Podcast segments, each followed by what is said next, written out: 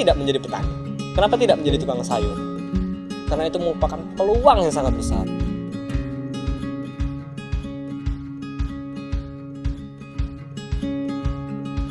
Nama saya Faris, saya sarjana psikologi. Awal mulanya saya bermain di hidroponik, saya datang ke Jogja melihat lahan persawahan itu semakin berkurang, digantikan oleh bangunan-bangunan dan juga perumahan.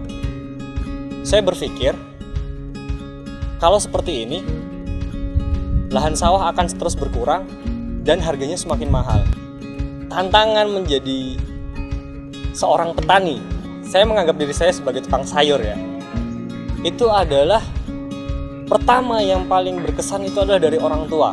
Ketika saya memutuskan untuk bertani, orang tua saya marah. Karena apa? Latar belakang saya sarjana psikologi dan saat ini saya sedang menempuh magister profesi psikologi membuat orang tua saya kecewa.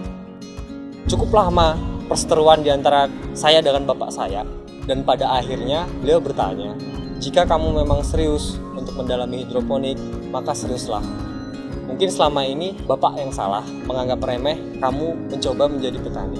Di pertengahan tahun 2017, saya mulai kebingungan meminta uh, mencari uh, lahan karena jujur saja keterbatasan biaya menjadi salah satu penghalang pergerakan hidroponik ini.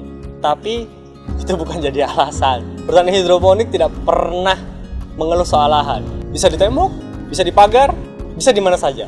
Syaratnya, tanaman hanya perlu pencahayaan sinar matahari secara cukup. Teman-teman bisa lihat, lahan hidroponik ini berada di atas masjid. Pasti bertanya, kenapa bisa? Saya tidak, tidak menyangka bisa menempatkan instalasi-instalasi hidroponik saya di atas masjid dengan bantuan pengurus masjid, dengan bantuan pemuda dan tokoh masyarakat setempat, akhirnya kita bisa memanfaatkan lahan kosong di atas masjid. Makanya carilah komunitas, carilah perkumpulan. Banyak orang-orang baik di sekitar kita. Ketika kita berlaku baik kepada orang, kebaikan itu akan kembali. Bisa kita lihat di belakang saya ada instalasi. Jujur, ini instalasi bernilai kurang lebih tiga setengah juta. Komplit. Dengan kreasi, dengan kreativitas, jadilah instalasi seperti ini. Tanaman yang saya tanam, tanaman-tanaman sederhana.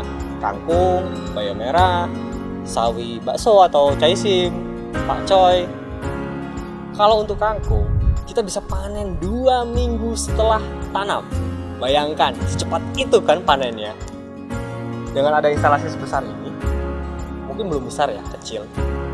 Penghasilan kita dalam satu bulan ketika di manajemen dengan bagus, di maintain dengan bagus, bisa menghasilkan kurang lebih satu setengah juta dari hasil kebun kami kami tidak langsung jual ke supermarket, ke restoran ataupun ke hotel seperti pada umumnya. Saya di sini meyakinkan kepada teman-teman bahwa hasil pertanian kita untuk ditawarkan terlebih dahulu kepada pedagang pasar tradisional. Harapannya dengan seperti itu, pedagang-pedagang pasar tradisional di sini juga mendapatkan manfaat ekonomisnya.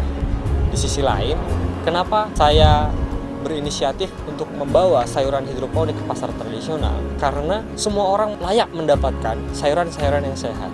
Dan saya bangga jadi petani karena petani itu merupakan pekerjaan yang sangat Cita-cita terbesar saya adalah membuat semua tani di Indonesia menggunakan teknologi yang up to date. Hidroponik salah satunya. Dengan adanya teknologi pertanian yang sangat berkembang saat ini, ke depannya saya harapkan tidak ada lagi anak-anak muda yang takut memegang cangkul. Tidak ada lagi anak-anak muda yang takut bersentuhan dengan tanah. Tidak ada lagi anak-anak muda yang takut nyemplung ke sawah. Jadi, pemuda, jangan pernah takut untuk